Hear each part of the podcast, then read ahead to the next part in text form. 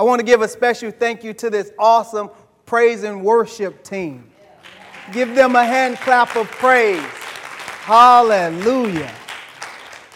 Thank you. I want to give honor to God, my wife and kids, awesome pastors, Pastor Radika, uh, Pastor Tim, so they can go and relax, do an awesome mission, have fun, relax, and enjoy themselves, and, and uh, marry Levi because he's an awesome young man. Let's pray. Our Heavenly Father, in the name of Jesus, we thank you, O God. We praise you, we magnify you, and we glorify you. We thank you, O God, for taking us to the deep, oh God. We want to go deeper in you. We want to have a deeper understanding, a deeper word, a deeper drive, a deeper commitment, a deeper love with you, oh God, because you're just awesome. You're bold, oh God. You're courageous. You're dedicated. You're everything. You're faithful. You're generous. You're holy. You're invincible. You're just. You're kind. You're loving. You're magnificent. You're noble. You're omnipotent. You're powerful. You're qualified, oh God. You're ruler. You're sanctified. You are Savior, oh God. You are terrific. You're understanding, oh God. We thank you because we value you. You're worthy. You're exciting. You're a Zion, oh God. You're Yahweh, oh God. We take your name through the alphabet because you're worthy, oh God. From A to Z, we love you because you're magnificent, oh God.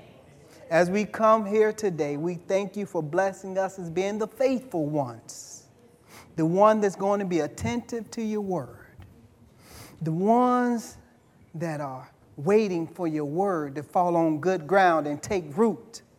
Oh God, I decrease right now so that you may increase in me. Have your way, oh God. I didn't come up here in a form of fashion, but I came to say what thus saith the Lord. Speak through me. Use me, O God. Let me be that willing vessel to help your people to continue to carry us forth in you. We thank you and praise your mighty name, O God. We will forever give your name all the glory, honor, and the praise. And in Jesus' name, everybody said, Amen. Amen. He is worthy to be praised all by himself. Okay, did you guys know that the world revolves around questions? Research found that the amount of questions asked by children differs with age and gender four year old girls being the most inquisitive. At the other end of the spectrum, nine year old boys are more content with their knowledge, asking only 144 questions per day. And four year old girls ask around 437 questions per day. If you are a school teacher, you would normally ask up to two questions every minute up to 400 in a day and around 70,000 in a year, or two to three million over the course of an entire career. If you work in hospitality or service or in a hotel or a restaurant, you could easily ask hundreds, hundreds of questions per day. So the Bible's supposed to be a book of answers. But I'm a little inquisitive, and it's rather interesting to know that the Bible is full of questions. The Bible has lots of questions. In fact, there are approximately 3,294 questions in Scripture. I know you have heard the phrase, the only stupid question is a question not asked. That's true in a sense. But my friend told me about an experience he had. He was on his way to uh, pick up a couple of things from the local gas station. And as he went into the gas station, a lady at the pump was sitting there smoking a cigarette pumping her gas, and he just shake his, shook his head and went on in. And then uh, he heard a lot of commotion outside, and two police officers ran past him as fast as they could. And he looked out the window, and it was a lady out there. Her arm was on fire when she was smoking a cigarette, and she started waving her arm like that. And the police extinguished the fire, and the next thing you know, they put her in handcuffs and put her in the back of the police car. So my friend went up and asked the police officers, a question Why did you arrest her? They said, Because she was waving a firearm. You'll get that tomorrow. Today, we're going to focus on God's first question and all that it entails. Let's look at Genesis chapter 3, verses 1 through 9. If you have it, say amen. You don't, say, Wait on me. Wait on me. Genesis 3 1 through 9 reads like this Now the serpent was more cunning than any beast of the field which the Lord God had made. And he said to the woman, Has God indeed said, You shall not eat of every tree of the garden? And the woman said to the serpent, We may eat the fruit of the trees of the garden, but of the fruit of the tree which is in the midst of the garden, God has said, You shall not eat it, nor shall you touch it, lest you die. Then the serpent said to the woman, You will not surely die, for God knows that in the day you eat of it, your eyes will be opened, and you will be like God, knowing good and evil. So when the woman saw that the tree was good, she saw that the tree was good. Yeah, the tree was good for food, that was pleasant to the eyes, and the tree desirable to make one wise she took of its fruit and ate. She also gave to her husband with her. She also gave to her husband with her, and he ate. Then the eyes of both of them were open, and they knew that they were naked. They knew that they were naked. And they sewed fig leaves. Yeah, they sewed fig leaves together and made themselves coverings. And they heard the sound of the Lord God walking in the garden in the cool of the day. And Adam and his wife hid themselves from the presence of the Lord God among the trees of the garden. Then the Lord God called to Adam and said to him, Where are you? Then the Lord God called to Adam and said to him, Where are you? Where are you? So, if I had to put a topic on this text for your remembrance, it would have to be, Where are you? Where are you? Look at your neighbor and say, Where are you? This question is posed in a way that is suitable for that particular moment in which everything is happening. If you're called on the phone and someone needs a ride, you would ask them, Where are you? If you're working on your job performance report and your boss asks you on a scale of 1 to 10, where are you? You would obviously say an 11 if you want to get promoted. You may be in a workout group and you are competing and comparing stats with your teammates, and your teammates ask, Where are you? And you would say, um, 250 pounds on the bench press, uh, 450 with my squats, 175 my overhead press, about 50 with my curls because they ask, Where are you? That one question, same question, was asked by God to Adam, in which it was asked in a different way as well. Although they were hidden from plain sight, they were still in plain view of God. And he knew the answer to the question before he even asked. God never asked the question because he needed to know the answer. God never asks a question because he needs to know the answer. See, there's a chain of events leading up to this question, though. And it shows that we can learn several things from this passage of Scripture. There's three things that I believe God is showing us in this passage of Scripture. The first one is it's your choice. It's your choice. You can't cover it or hide. Know where you are. Know where you are. So, our first point as we look at this is it's your choice. So, as we turn to Genesis chapter 2, verses 15 through 17, then the Lord God took the man and put him in the Garden of Eden to tend and keep it. And the Lord God commanded the man, saying, Of every tree of the garden you may freely eat, but of the tree of the knowledge of good and evil you shall not eat. For in the day that you eat of it, you shall surely die. So, as we read Genesis 2 15 through 17, as we read this passage of Scripture, it is showing us that we know that Eve was placed in a peculiar situation. Because some of the scholars and some of the other people say that she was actually made or she was actually created after God gave this commandment to Eve. But later on in Genesis 3 2 through 3, we see that Eve actually knew the word. She actually knew the word of God. And she repeated it to the serpent. This is what she said. And the woman said to the serpent, We may eat the fruit of the trees of the garden, but of the fruit of the tree which is in the midst of the garden, in the middle of the garden, God has said, God has said, you shall not eat it, nor shall you touch it, lest you die. So she knew God's word. We know that. We know that she knew God's word. But either way, she had to know that there was something not right about this serpent that talked with her.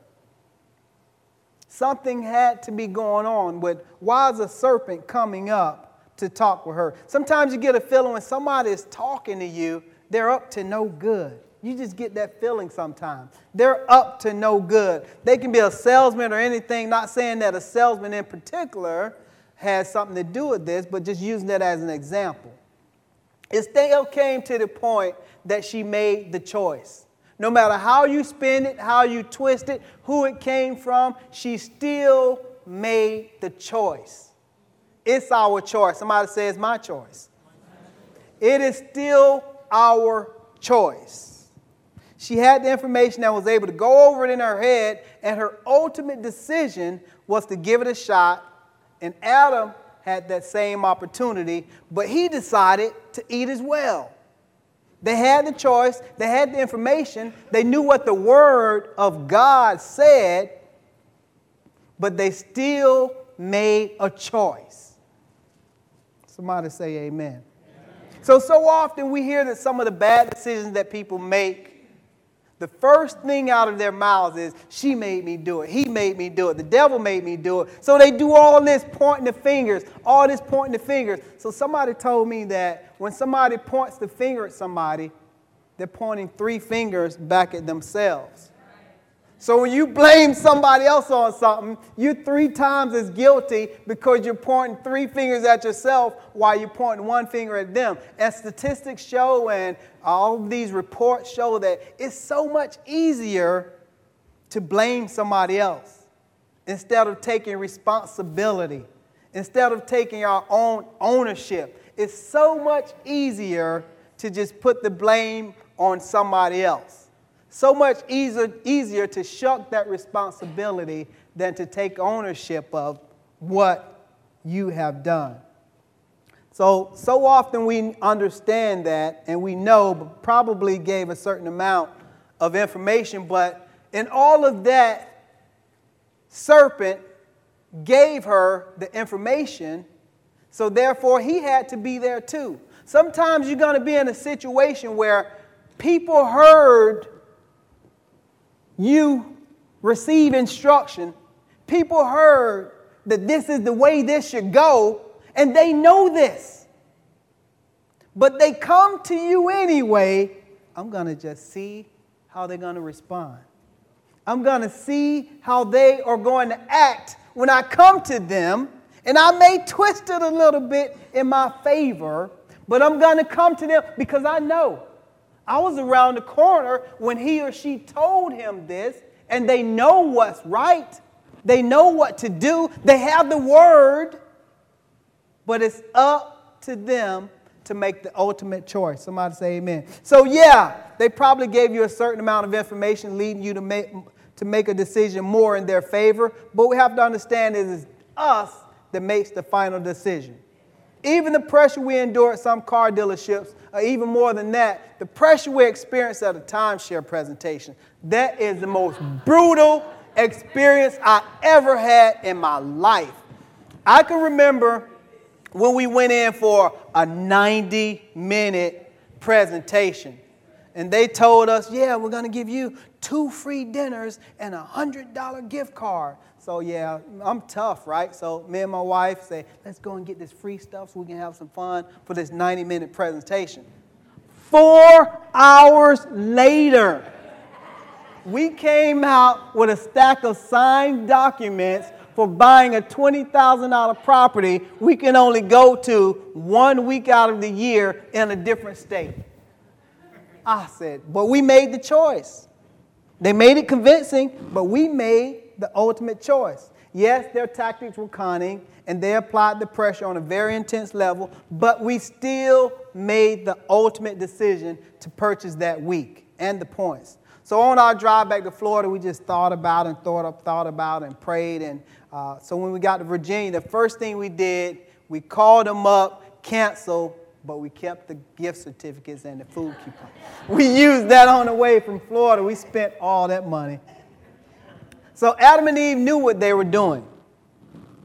The choice they made had a huge impact on a lot of people. I'm talking about a lot of people. The choice they made had a huge impact on a lot of people, mainly everyone that came after them, since they are the parents of the nation. They are known as the first parents of the world. Their choice cost their immediate inheritance of dominion over the earth and plunged the earth under a curse which results in decay and death. From that point, every living thing can die. They made a decision that they thought was just focused on them. Now, this decision it don't matter because I'm making it.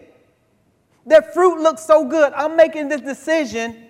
I don't care what's going to happen down the road. I'm making this decision now. I don't care. This fruit looks good. This situation looks uh, appeasing to me. I really want this. I know he was around the corner listening to the instruction that I know that I'm supposed to do right. I'm supposed to make the right decisions, but it looks so good. I may hurt a lot of people, but it's about me with them. What's in it for me? What will I gain from this? How will this benefit me? I don't care about them. Yeah, she may cry. Yeah, he may be hurt. Yeah, we may not be able to pay the bills. We may not be able to do that. But I want to enjoy the moment. I want to enjoy this moment right now. I don't care what's going to happen. It's about me right now. It may not be the best decision, but it's the decision that I'm going to make that may ultimately affect a lot of people. And I chose to make that decision. So we understand that sometimes we go into a situation, a temporary situation, and we make a decision that will result in permanent consequences. We understand it's our choice, and I believe God is telling us that we don't have to rush some decisions, but take our time to pray. That's why they have these 24 hour clauses and these lemon laws for three days and all of these different things that gives, gives us time where we don't, the pressure is going to be there. Nobody's looking. Nobody cares. Come on and do this. This will be so good. This will be so awesome. Come on and do it. Did they really say this or did they say that? Did they really say 12 o'clock or 11 o'clock? Come on, you can do it. You can make it. So we're going to get that.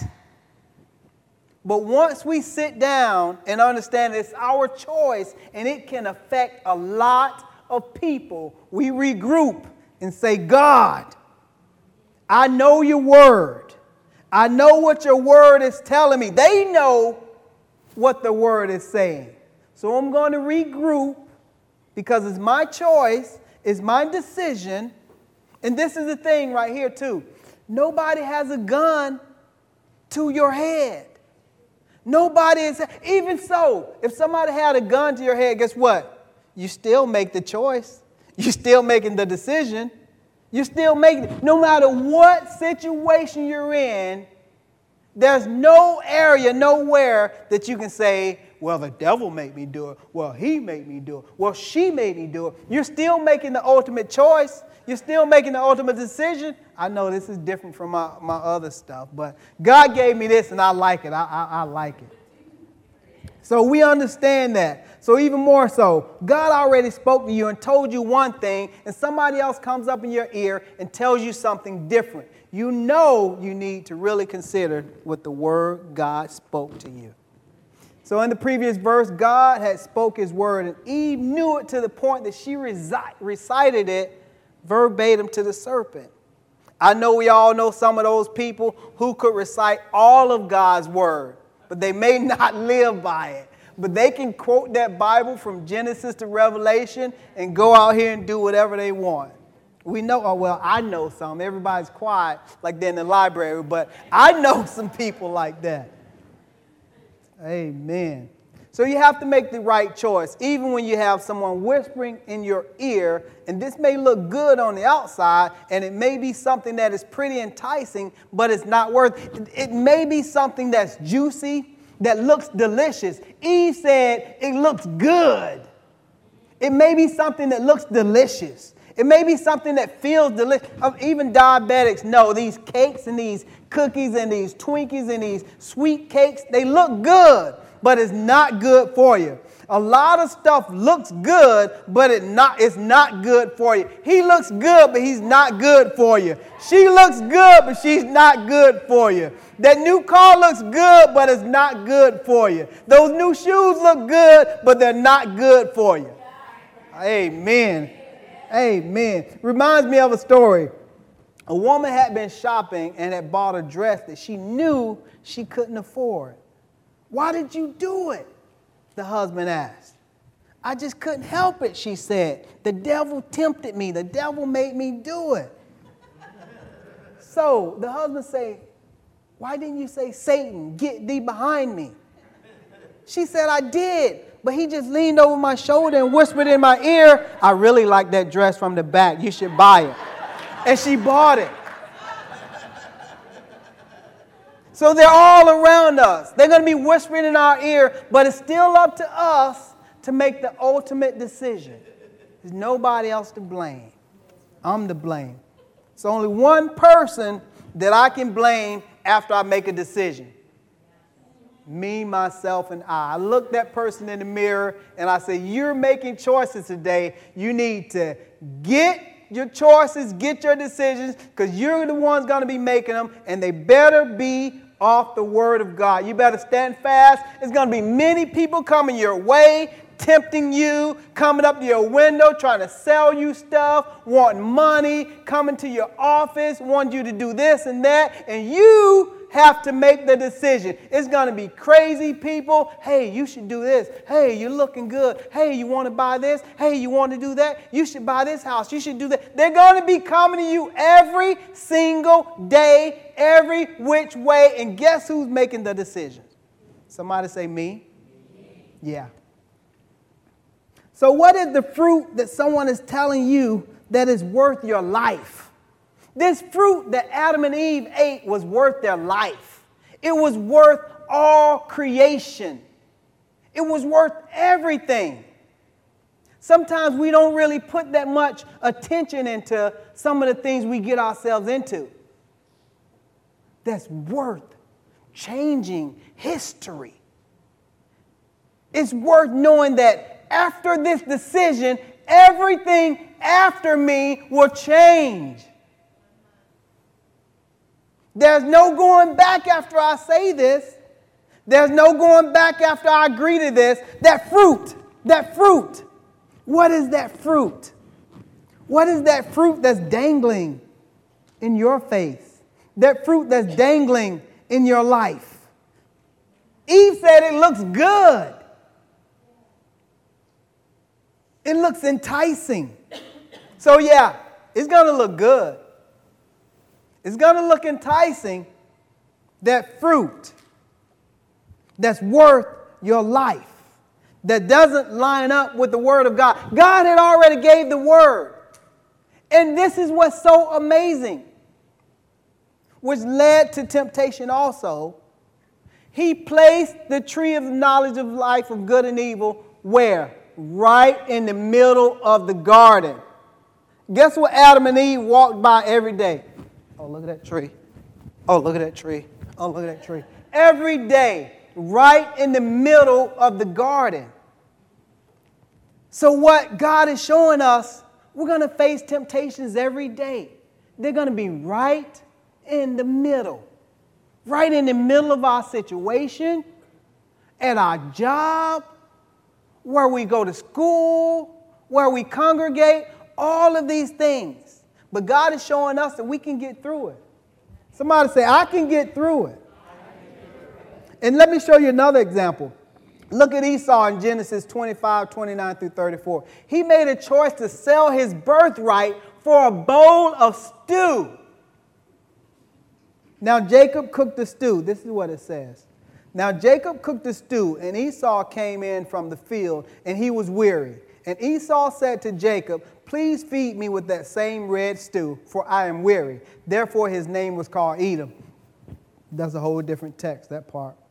But Jacob said, Sell me your birthright as of this day. And Esau said, Look, I am about to die. So what is this birthright to me? Then Jacob said, Swear to me as of this day. So he swore to him and sold his birthright to Jacob. And Jacob gave Esau bread and stew of lentils. Then he ate and drank, arose, and went his way. Thus Esau despised his birthright. Somebody better say, That stew must have been delicious. that situation must be the bomb. This situation that I'm about to sell my birthright for better be the best ever because I'm giving it my all. I'm giving you all I have for this situation. I'm charging my credit card up, maxing it out because of something that I feel like I want. He said, the Bible stated that Esau came in from the field and he was weary. I don't think he was weary to the point of death. And Jacob, you're his brother anyway. Give your brother some food. That's your brother. Give him some food. But Jacob, being conniving that he wasn't, that's a whole nother story, as what him and his mom did in front of a dad on the bed, uh, was a whole different story. But Jacob had Esau promise and swear, actually, for his birthright. So there's going to be some situations where we feel so tempted, we feel drained that we need this. We cannot survive without this. I cannot survive without this new car. This new car is going to make me so, go so much faster. No, just hit this gas harder on your old car. These new shoes, I'm going to run so much faster and walk so much better with these new $200 shoes. They have to cost $200. No, just speed up, go faster these new utensils in my kitchen, I'm gonna cook so much better. My food is gonna be so delicious. Get a recipe book. But we get in our mind and we rationalize with ourselves that these things that we know that we really don't need will be so much better if we had it. But what are we giving up? What are we giving up for these things? Will I give up my birthright for a bowl of stew and a piece of bread? Will I max out my stuff? Will I give up my family for alcohol, for cigarettes, for joy? Will I give it up for this? For this temporary thing? Esau ate that soup so quick. Then he had to go back out to the field. When he went back out to the field, guess what happened? He burned off that soup and he needed some more. No more stew. But guess what he didn't get back? His birthright. So, this temporary thing we get is gone. And then what? What do we have to show for it? What do we have? Nothing. Say it again, sister. Nothing. Nothing to show for it. Tell your neighbor, that stew must have been delicious. Woo! Yeah, sounds delicious. So this takes us to our next point. You can't cover it or hide. You can't cover it or hide. Let's look at Genesis chapter uh, 3, verse 7. And it reads like this Then the eyes of both of them were open, and they knew that they were naked, and they sewed fig leaves. They sewed fig leaves together and made themselves coverings. So check this out. This verse gives us some ideas to why they decided to sew fig leaves together for clothing. They understood their condition was both spiritually and physically naked. And they made a vain attempt to cover what they had done by fabricating some rudimentary clothes out of materials that were readily available to them. And that'll go on a whole other thing about my thing between an apple and a fig. And people say, but I think it was a fig, but that's just me because they had fig leaves on from a fig tree, but that's just me.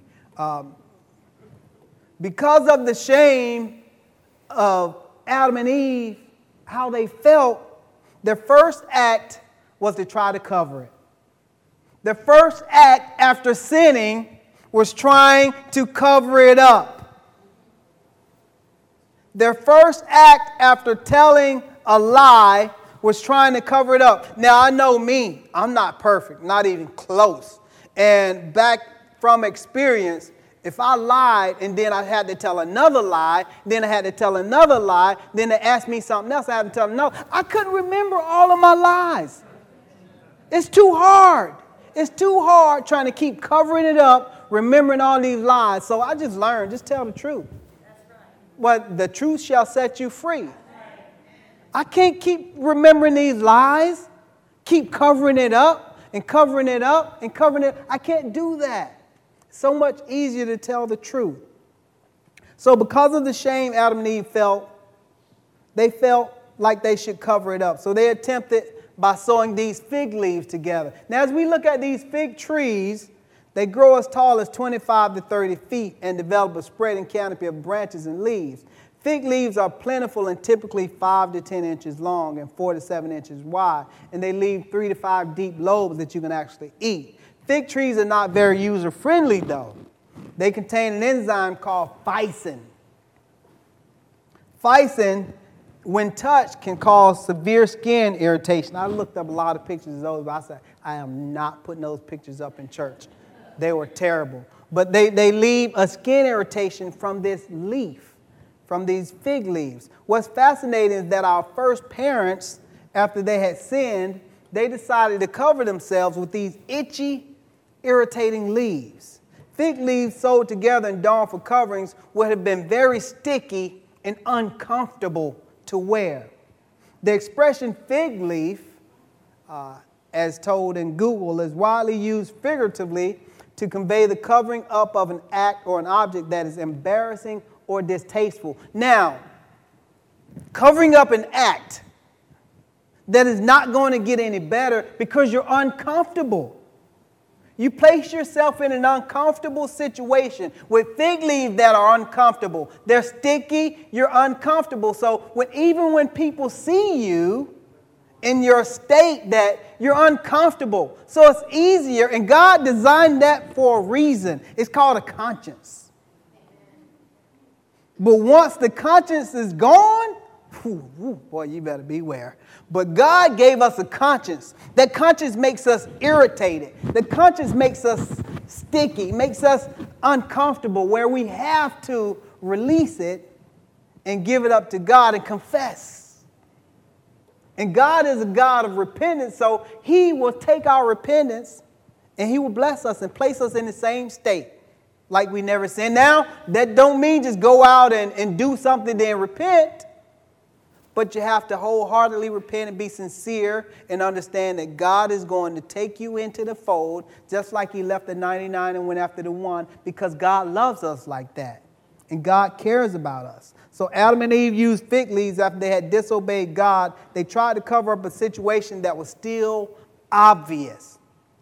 Have you ever been in a situation where you know somebody did something wrong and tried to cover it up? They can't really sit still and are squirming and looking agitated and uncomfortable. So after you do something like that, it places you in an uncomfortable position to make erratic decisions. When people do something like that, they start making erratic decisions. And those decisions have a domino effect. And where it gets deeper and deeper and deeper, you're getting yourself deeper and deeper in a situation. You're going deeper and deeper in debt. You're losing more and more of your friends. You're getting closer and closer to that ugliness, but you're going farther and farther away from God. And like we've talked about hearing the voice of God, the farther you go away from God, the harder it is to hear his voice. So, as you disconnect from God, it's harder to hear the voice of God, and we need the voice of God more than we need anything because God directs us. God directs our path. God sets us in the right way and speaks to us and tells us what we should and should not do. And that's how we make our ultimate choices. That's how we make our ultimate decisions based off the voice of God. Somebody say amen. So I believe this particular verse is saying, yeah, you can try to cover up your situation, but it won't be comfortable. You won't enjoy it too long. It's only for a season. So verse 8 reads like this. Check this out. And they heard the sound of the Lord God walk in the garden in the cool of the day. And Adam and his wife hid themselves from the presence of the Lord God among the trees of the garden. Now, I did not realize this, but man, I shook the whole house when God gave me this revelation. This is the first game of hide and seek ever. ever. This is the first game of hide and seek. So you want to sound like you're smart, you can say, hey, I know where the first game of hide and seek came from.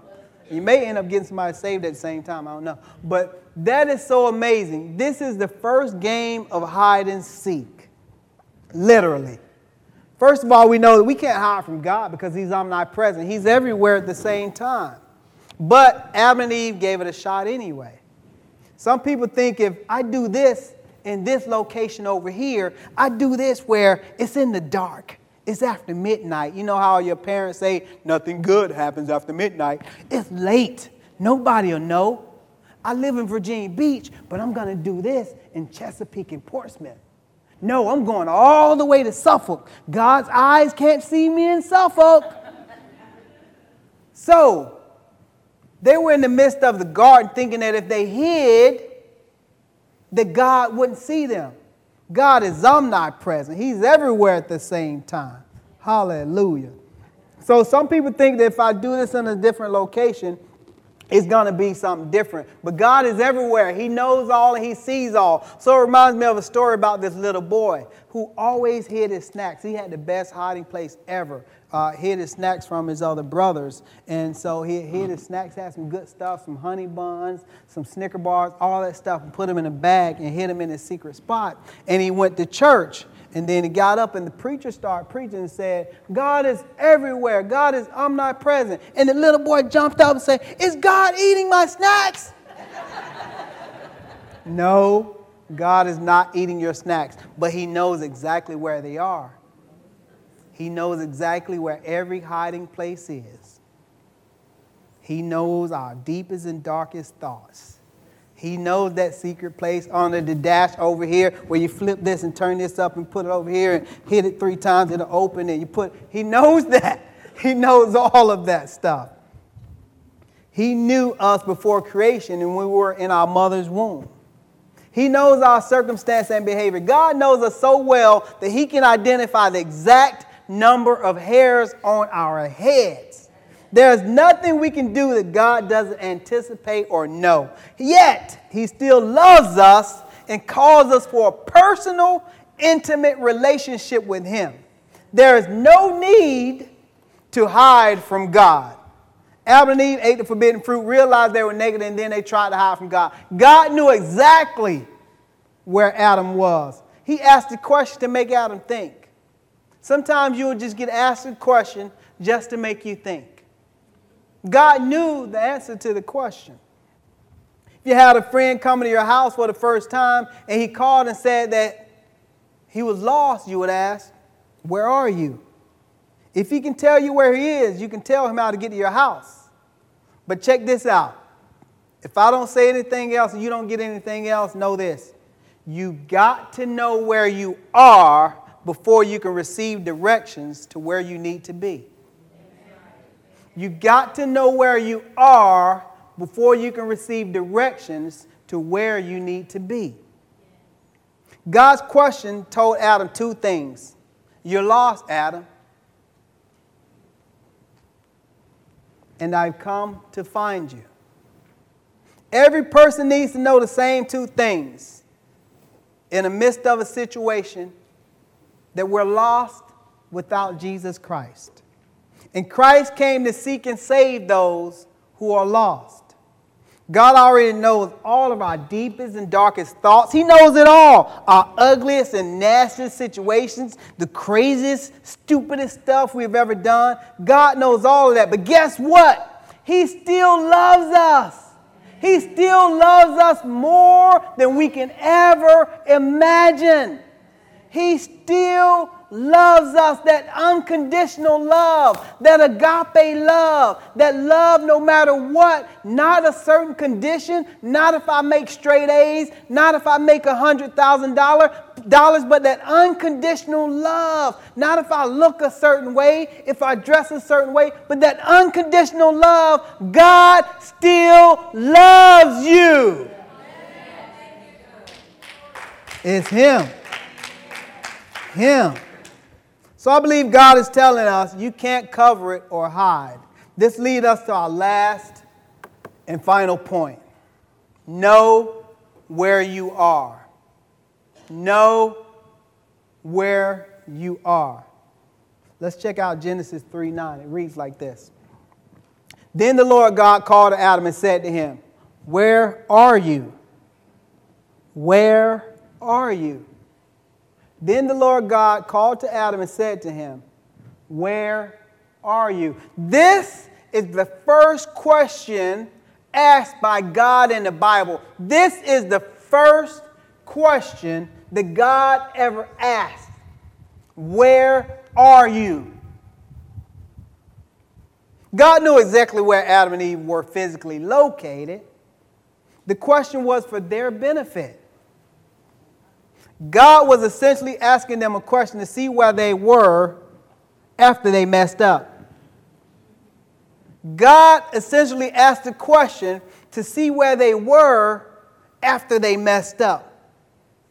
Sometimes we're in a situation and we get down and out and we beat ourselves up and we just punch ourselves up. I'm so stupid. I knew I shouldn't have done that. Why did I do this? Why did God wants to know where are you?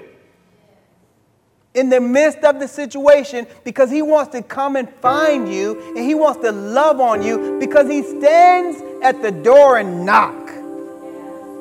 And God will find us and, and love on us, and because He is the shepherd who is seeking out the lost lambs in order to bring them in to the fold. God was not horrified by what they did. God did not turn his back on them. In fact, it was they that hid from God. He describes as an act of gracious love in the midst of disappointment. He's not happy that Adam and Eve had decided to turn from him, but he wants them to be properly protected if they are out to head out into the world and be out of the garden. He wanted to clothe them, but that goes into another long study, another long chapter is how he clothed them. He got rid of the fig leaves, he got rid of the uncomfortable situation, he got rid of the rashes, all the pain. He got rid of that, but he had to do a sacrifice because he clothed them in animal skins. So that's can be where the first sacrifice came, where the atonement, the blood, the blood atonement, and all that stuff. That's a whole different lesson that I have, a whole different chapter, and it's awesome. I'm telling you, I love that. But it was good to know that somebody had to die from the sin that Adam and Eve did. It had to be done. So he asked, Where are you? He wanted them to really and truly know where they were in life and their relationship with Him. He wanted to know, so He asked, Where are you? What if God asked you that question right now? How would you respond? Are you following Him? Or are you stumbling around on your own? Is God enough for you? Or do you long for this forbidden fruit, this thing that feels so good, this thing that's temporary, this thing that won't last, this thing that I desire, this thing that is keeping me awake, this thing that is keeping me up at night, this thing that's taking all my money, this thing that's taking all my time. Are you attracted to that more than you are attracted to God? Are you at peace or are you ashamed of something you've done? Or are you open and honest with God? So God asked Adam, Where are you? The answer is God, I'm lost. Before God can save you, we have to admit to Him that we're lost. You have to know your status. You have to know where you are. So when God asks you, Where are you? He is graciously calling. If you would come to Him and confess your sin, He would deliver you from Satan's domain of darkness and transfer you to the kingdom of His beloved Son, in whom you will have redemption and the forgiveness of sins. Remember where you are does not determine where you are going. Remember this where you are does not determine where you are going. Let me say that again in case somebody didn't get it. Where you are right now, currently, does not determine where you are going. Somebody say amen. God gave us all a gift. That's why it's called the present. It is up to us to dust off our shoes, tighten up our boots, and get out there and press towards the mark of the high calling which is in God, Christ Jesus. God has a purpose behind every problem. God's purpose is greater than any problem that we can see. God's purpose is greater than any situation. God's purpose is greater than any circumstance. God is powerful than any mountain. God is powerful but than any mistake. God is powerful than it all because God is a God that does not make mistakes. God cannot lie.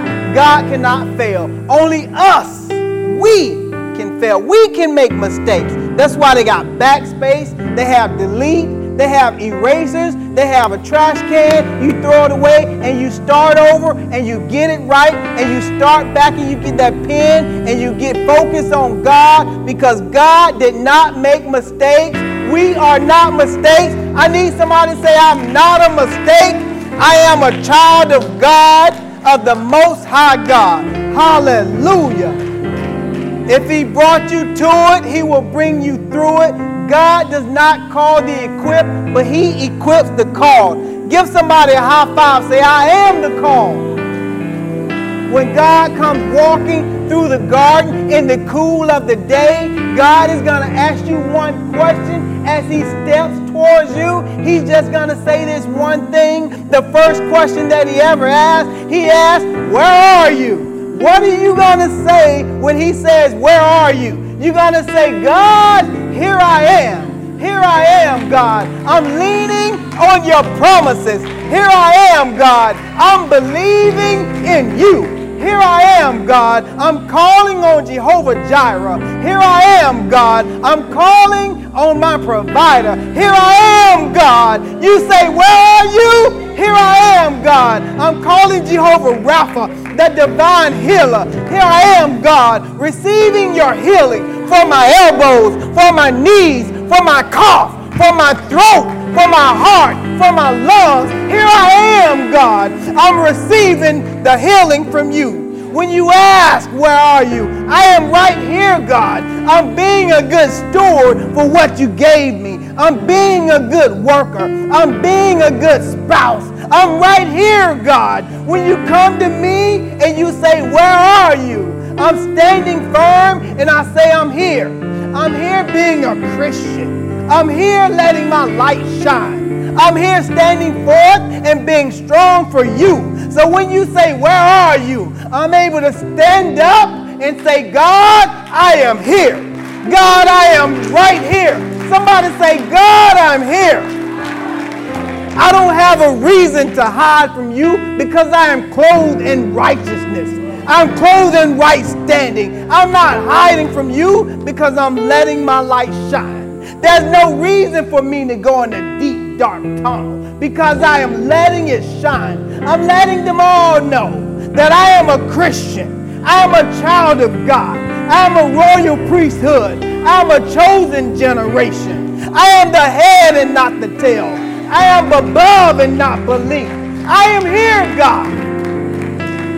Yes, greater is He that is in me than is He that is in the world.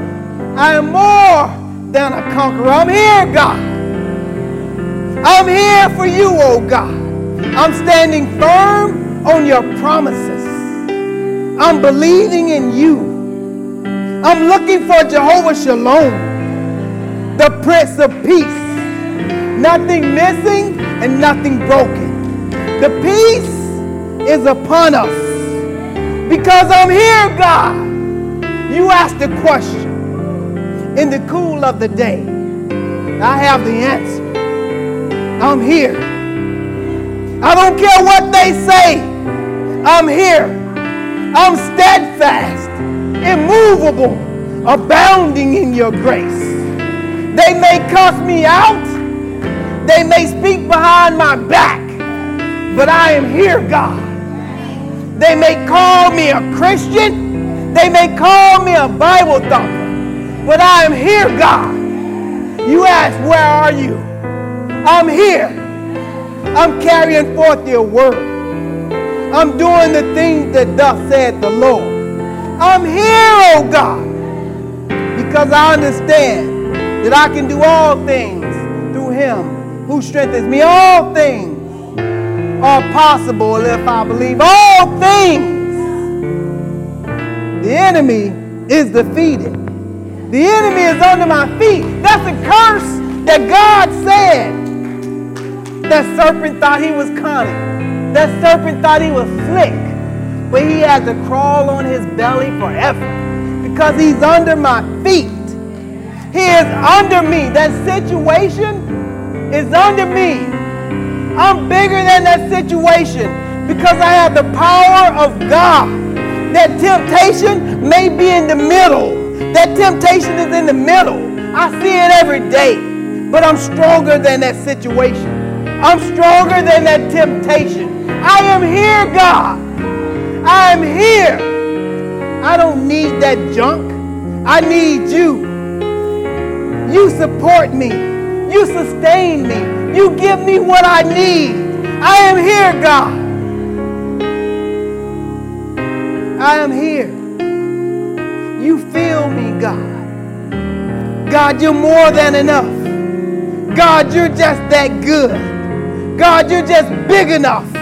You're just bad enough to take on my faults, to take on my mistakes, and give me the courage, give me the energy, give me the dedication to go forth and proclaim your word. You give me the energy and the strength that I need in me to go forth. Praise God, somebody. Praise God. Hallelujah is the highest praise. When you say hallelujah, the praises go up and the blessings come down. It may be something that's breaking you through. You are one praise away from your breakthrough. That thing that you've been praying for is so close. It's so close. When the praises go up, the blessings come down. God, I want you. God, I give you hallelujah. God, I praise your name. And I receive my blessings. I'm here, God. I'm standing on your promises. I receive it, Lord. I receive it, God. A fresh anointing from you, fresh power from you, fresh courage from you, fresh strength from you, fresh energy from you. Help me, oh God, get through this situation. Hallelujah is the highest praise. I praise you, God. You're worthy to be praised. You make the blind man see. You make the mute man speak. You make the deaf man hear. How big is my problem that you can't handle it? You can handle anything because you are God. Problem's not that big. Where are you? I am here. I am here. I receive it, oh God because you're just big enough and you're just bad enough to help me. I know where I am. You know where I am. I cry out to you, oh God. I am here. The fake leaves have been removed. No more game of hide and seek. I'm here, God. in your plain view, in your plain sight, trusting you, believing in you, loving you, considering you first, because you are God. You are awesome, magnificent, and wonderful. Hallelujah. Thank you, Jesus. Ah, let's pray. Heavenly Father, thank you, oh God. Help us make the right decisions when temptations come our way. You're awesome enough to do it. You're bold enough. You're courageous enough. You're dedicated. You're everything. You're faithful enough to do it. You're generous. You're holy, God. You're just good enough to do it. You're invincible. You're judge. You're king. You're loving. You're magnificent, oh God. We praise you because we understand the concept. When the praises go up, receive it right now, oh God. We need you in all situations. And we know that you're always there because you are omnipresent. You're everywhere at the same time. We will not attempt to hide from you and your goodness. We will step forth and trust your word, oh God, the infallible truth that you have for us. Please forgive those, oh God, forgive us that have sinned against you. Renew our strength, O God, so we may walk upright and proclaim your name. There may be some that are lost here today. Save them right now in the name of Jesus, God. As they repeat after me, as they repeat after me, I have sinned and fell short of your glory, God. But I believe that you died on Calvary's cross for my sins and rose the third day with all power in your hands. That dunamis power, that dynamite power in your hands. I accept you into my life right now as my Lord and Savior, my director, my conductor to lead me and guide me. And I will live for you henceforth now and forevermore. Thank you, Lord. Now we give your name all the glory all the honor and all the praise in your holy and precious name, in Jesus' name. Everybody said, Amen. Hallelujah. Hallelujah.